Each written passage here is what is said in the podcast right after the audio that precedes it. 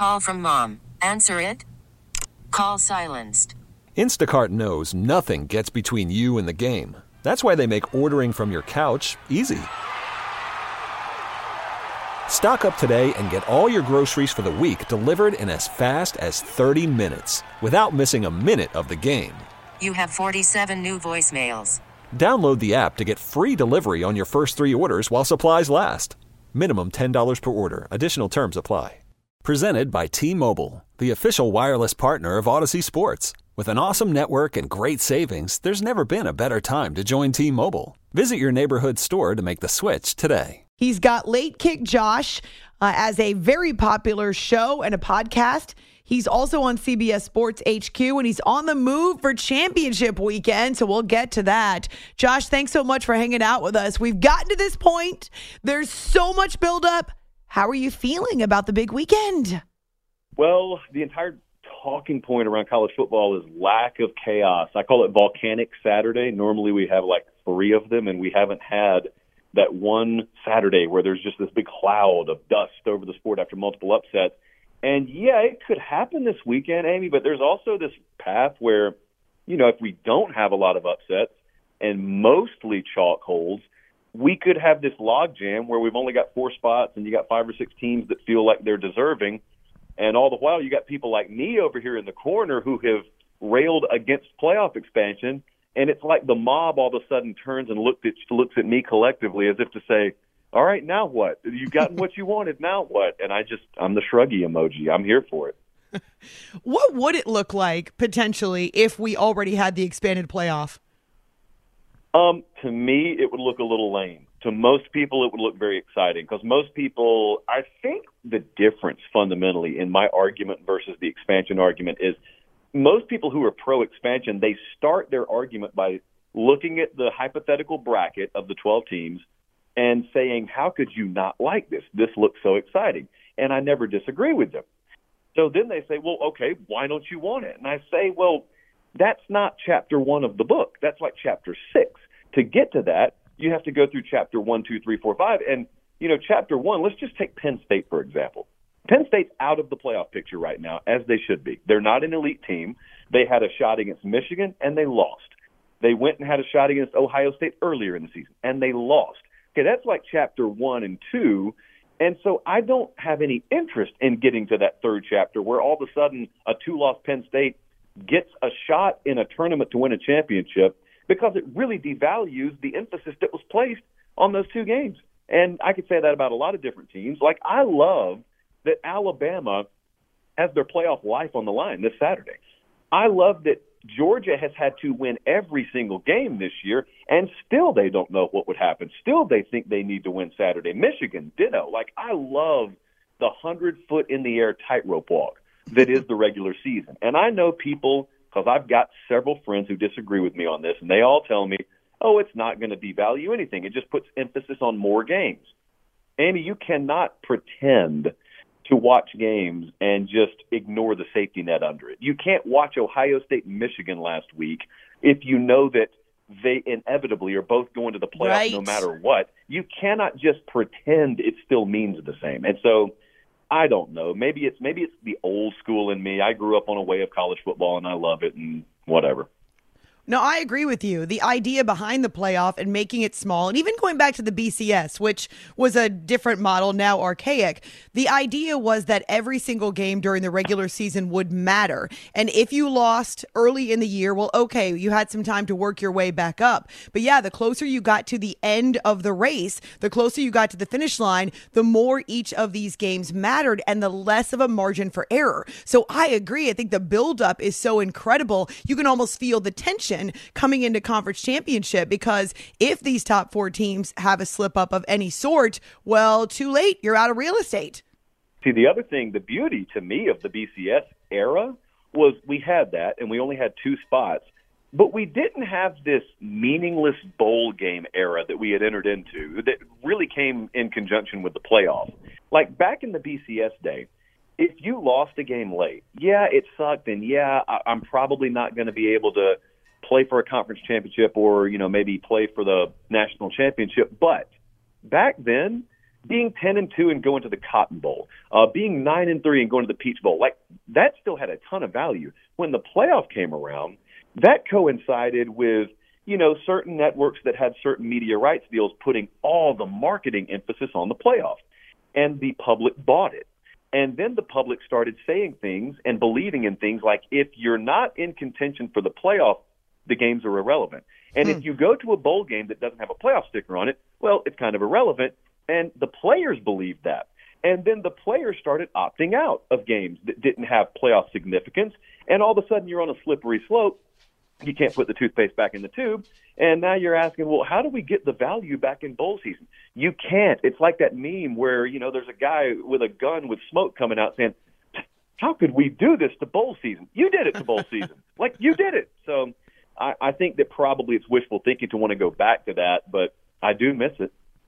Philosophies with Josh Pate. You know him as Late Kick Josh. He's got this incredibly popular college football show. It's After Hours with Amy Lawrence, CBS Sports Radio. We're just happy to be able to connect with you for a couple of minutes. Now, before we get into conference championship actual matchups, I have to ask you about this. And maybe I'm naive because I just didn't see this coming or didn't realize it until Matt Rhule said it at his press conference this week that there are players in college football earning six to seven million dollars. Am I the only one who didn't know this, Josh? Yes. How Whoa. how can I say this kindly? Yeah, no, I'm I'm joking with you. I think that there is a pretty big swath of the general sporting public and probably the college football public that doesn't understand how the sausage is being made right now. But that is reality. Uh, that's the that's the quarterback market. And look, that's a big dollar figure unless you start ascertaining what the return on that investment is, it's no different than at the NFL level. And it it's kind of gross to me that we've gone that route of conversation, but whatever, it is what it is now. Uh, if you go get the right quarterback, uh, he's worth tens of millions of dollars any given year to your program. I mean, look, I'm going to watch Bo Nix lead Oregon against Michael Penix and Washington. Uh, those two are transfer portal quarterbacks who make pretty good money in NIL. But if even now, if those guys were on the market, those guys are $2 million a year quarterbacks. Now, you can either raise your eyebrow at that figure, or you can ask Oregon, what is it worth going to the Pac 12 title game? Not to mention all the free marketing you've got, because we're talking about them right now for free. Also, you may go to the playoffs. How much is that worth? How much is it worth to Washington football to have been plastered coast to coast as much as they were this year? Because that's cause of a kid from Indiana who couldn't stay healthy, came to your place, and it all clicked, and now voila, here you are. So yeah, it's a big number, but for the most important position on the field, if the domino falls your way, it's still a bargain, even today, even at that price point. I do agree with that, and you're right. It's why we talk about the monetary values for quarterbacks in the NFL and say, come on, if they win a Super Bowl, the franchise in the city has made double that or triple that. But my question, Josh, is about pay for play. You and I have had this conversation about NIL really doubling or or disguising as pay for play. Doesn't that tilt the playing field then? Because there are some schools that just can't afford that, or I guess some boosters, some sponsors that aren't going to be able to fork that over for top QBs? So ultimately, what you're going to see is well, first, my answer to your question is yes. And because of that, what you will see in the aggregate is you'll see the same teams win that, that have always won.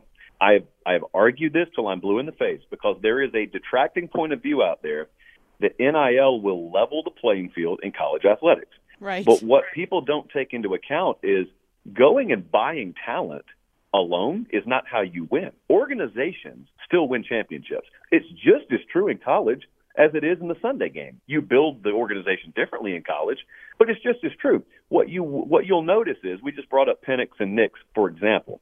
What you'll notice is those are quarterbacks who have thrived because they were dropped into solid organizations. It's no different than we used to talk about Brady with Belichick and vice versa.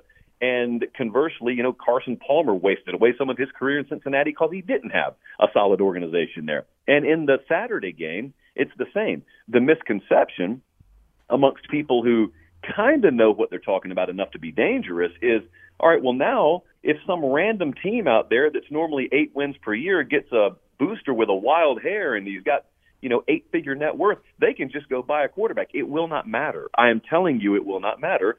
You'll think it'll matter, and it'll garner all the headlines. And then they'll go seven and five, like USC just did, by the way, with a with a superhero roster offensively, and you'll be left scratching your head in December.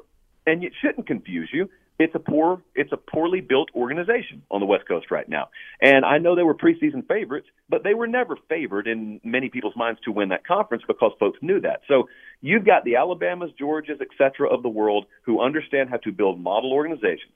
They'll go selectively purchase the best talent and they'll win with them. And you'll have other places who think they can cut the corners and go buy the talent without having the proper structural organization and they will go eight and four, and then their coaching will be fired because the boosters will want return on their investment. So it's it's kind of the same old song and dance. It's just this used to happen in recruiting, now it happens out in the open. Right. Josh Pate is with us here after hours, CBS Sports Radio. You are going to be posted up at Allegiant Stadium for the Pac 12 championship. By the way, also home of the next Super Bowl. What is the future of the Pac 12 after this very high stakes conference title game? Um, it's going to be off your radar for a little while. It'll be sort of the equivalent of what we presently call a G5 conference. And I don't look, I don't even know what Power Five means anymore moving forward. It's more like Power Two or Power Three. And we're really going to have to reassess how we phrase that. So in the future, the Pac 12, you know, you'll have your Oregon State, Washington State. They'll you know, merge with another lesser conference. They'll be okay. Like, I think that name will live, but it will live in a different capacity. I just kind of selfishly think it's a shame that finally the conference gets its act together on its way out the door. And not only do you have Oregon, Washington, but Arizona's been a wonderful story. I think Jedd Fisch probably is your coach of the year in all of college football. Uh, you've you've got think about this, Amy. You've got the Pac-12 unanimously having their best season in a decade, and Southern Cal wasn't even a part of it. Southern Cal was a disappointment, and you would have thought you have to have USC spearheading a, a Pac-12 surge if it were to happen. But nope, Oregon State's been great. Mm-hmm. Utah's been good. UCLA had a pulse early on, and it's been really competitive and really fun to watch out there. We believe that the winner of this game would end up in the college football playoff because you're talking about three versus five. But you mentioned chaos or mentioned kind of that big blow up weekend. Where else is the potential for a lot of chaos? Let me go back to one thing you just said. I think if Washington wins, it's a moot point they're in. I do not know that it's a foregone conclusion that Oregon is in if they win. And I can I can pretty well assure you they are a little they're a little um I'm not going to say worried about it, but they're aware of that even inside their organization there hmm. because they know what a 12 and 1 SEC champion Alabama sitting there on Saturday night means to that committee. And I don't care where they have them ranked right now. Like it's one thing to sketch out these hypotheticals. If you watch Alabama beat Georgia in Atlanta for the SEC championship, it is tough, and it should be tough for that committee to leave them out. Now, if it comes down to a head-to-head Bama Texas, Texas will go. They've got the head-to-head win regular season. That right. should be the case.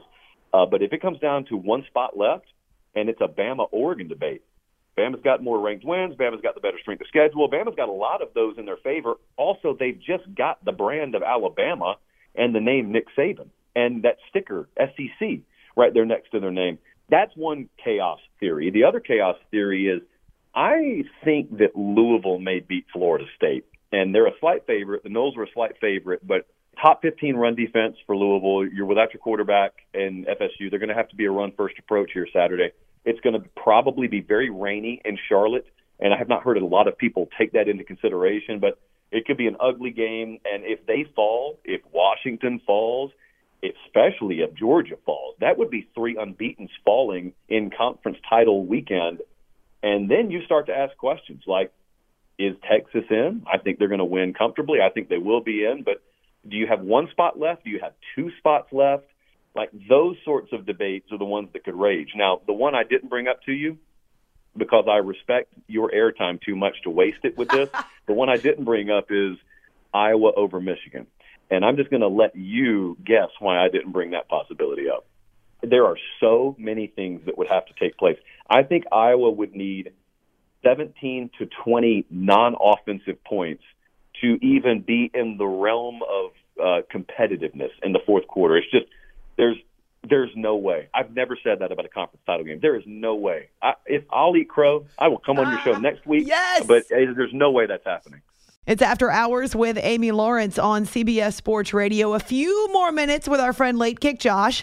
His actual given name is Josh Pate, but he's got an awesome college football show called Late Kick Josh.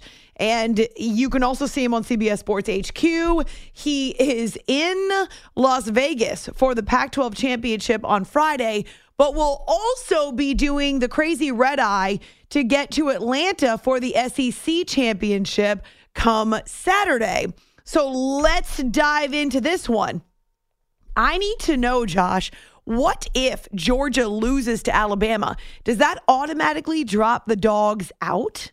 How much time do we have right now? We've got time. Go. Okay, okay. So this is a soapbox, and it's really aggravated me because I listened to Bill Hancock the other night, who's the president of the playoff committee, and he said something voluntarily that I think was really short sighted to say. He said, uh, paraphrasing him, but he said, the most deserving team is not even a phrase that's in our lexicon as the committee. We are out to put the best teams, the four best teams in. Now, that sounds all well and good, but it's total BS because that's not what they've done. But if I were to take his word as gospel, if I were to go down that road, there is no way, whether they win or lose Saturday, that Georgia's not one of the four best teams in the country. True. So if Bill Hancock's words, those aren't my words, if Bill Hancock's words are gospel, then there's no way you leave Georgia out. Having said that, I guarantee you, you're not having two SEC teams in that playoff. So if Bama wins and they're in, and you got Michigan winning and they're in, and you got Texas winning and they're in, and you got either Oregon or Washington winning or Florida State winning, those teams are in over Georgia. I will promise you that's going to happen. And if it happens, a point spread will be put out. There will be sports books come out, and they will put the hypothetical odds out. And they're going to tell you Georgia would have been double digit favorites over multiple teams in the playoff. And you're going to be able to look right back across the table at Bill Hancock and say, How did you decide on this field? And he's going to be tongue tied. There's no answer because you, you can't you can't say that. Last year, TCU goes to the playoff. You've got odds makers telling you Bama would have been a 10 point favorite over TCU had Bama faced them, and Bama got left out. Now, I agreed that TCU should have been in. I agreed Bama should have been out because I didn't think Bama deserved to be in. But if all of a sudden we're just putting the four best teams in, well, at that point you're just talking about power rating teams. And I, I put one of those out every Tuesday and get yelled at on the internet because it doesn't look like the playoff committee rankings. But it shouldn't. Power ratings should not look like merit based rankings because one of them is done on a computer and the other involves on-field results. And I, I'm really not sure what the committee is trying to tell us they're valuing right now. And we're a decade into this process, by the way. Right. And it's about to change. The ground all moves again underneath your feet. And you've guaranteed me that there's no way Michigan doesn't win in its conference championship. Does that mean Jim Harbaugh is right that the Wolverines are, in fact, America's team? I love you so much for this. I look, here here has been my philosophy on this. I don't know who America's team is in college football, but I and so I don't know if it's Michigan, but I will say I was at the Penn State game, I was at the Ohio State game last week. I have a lot of respect for how player led that team is, and I got a lot of respect for how even though their leaders' hands were like forcibly removed from the steering wheel, the true mark of a strong organization is the car doesn't swerve into the ditch. I mean, that's how good an organization he's built there. You tear the leader away from a poorly led organization, and it just starts doing barrel rolls on the interstate immediately. And that's not what Michigan did. And it's because a couple of years ago, I'm down in Miami. I'm watching them play Georgia in a semifinal game, and they get boat raced. And a lot of those, at the time, true freshmen and sophomores are standing on the field with that black and red confetti raining down, and they're just standing there watching the Georgia Trophy celebration. Well, you fast forward a couple of years, they're not kids anymore. Like those are grown men. They're about to play on Sundays uh, next year, and they are the ones leading that team. And they've taken the mentality of we don't really care what anyone else thinks. And I know some people say that, but that program's actually embodying that right now. I don't know if they're going to win a national title, and I don't know if anyone really likes them, and I don't know if they care but it, it has at least garnered a lot of respect for me having been around it a couple of times to see how they've gone about their business. Oh, no, they definitely don't care. In fact, I'm pretty sure Jim Harbaugh would say thank you because you've created a monster. To me, they look like a team on a mission. And as much as we could debate whether or not he deserved the three game suspension or what type of rules violations, fact is they are they're locked in. Yeah, they're locked in. And what's interesting to me as we sort of push forward on all this is they've been terrible in postseason play. Harbaugh has been terrible at Michigan record wise in bowl games and postseason play. So they've gotten past Ohio State three consecutive times now and don't have playoff wins to show for it. And it looks like they're going to get another swing at it. And they are the best equipped that they will have been. And what I wonder is if they go and lose in a semifinal game again, how does this season get viewed then? Because it's incomplete right now. And I'm talking about from a Michigan fan's perspective. It's incomplete right now. But if you go and you beat Ohio State, and that's its own season, that's a win. You can't take that away. But if they go lose a semifinal game again, I really wonder. Like, there's immense pressure still on this program. They're not playing with nothing to lose by any stretch. Josh Pate is his name, but you know him by Late Kick Josh. And he loves to stir up controversy, like if the college football playoff committee actually puts the best four into the playoff, Georgia should be the biggest lock of the century. But he's still going to be at the game, as well as the Pac 12 championship in Vegas. You want to find him on Twitter at Late Kick Josh and catch the great show. And we've determined not once a year, but twice a year we can manage to connect over college football and next week if Iowa beats Michigan. So an emergency third session is pending. Thank you, Josh. Tra- safe travels. I appreciate it. You could spend the weekend doing the same old whatever, or you could conquer the weekend in the all-new Hyundai Santa Fe. Visit HyundaiUSA.com for more details. Hyundai, there's joy in every journey. This episode is brought to you by Progressive Insurance. Whether you love true crime or comedy, celebrity interviews, or news, you call the shots on what's in your podcast queue. And guess what? Now you can call them on your auto insurance too with the Name Your Price tool from Progressive. It works just the way it sounds. You tell Progressive how much you want to pay for car insurance, and they'll show you coverage options that fit your budget. Get your quote today at progressive.com to join the over 28 million drivers who trust Progressive. Progressive Casualty Insurance Company and Affiliates. Price and coverage match limited by state law. T-Mobile has invested billions to light up America's largest 5G network from big cities to small towns, including right here in yours. And great coverage is just the beginning. Right now, families and small businesses can save up to 20% versus AT&T and Verizon when they switch. Visit your local T-Mobile store today.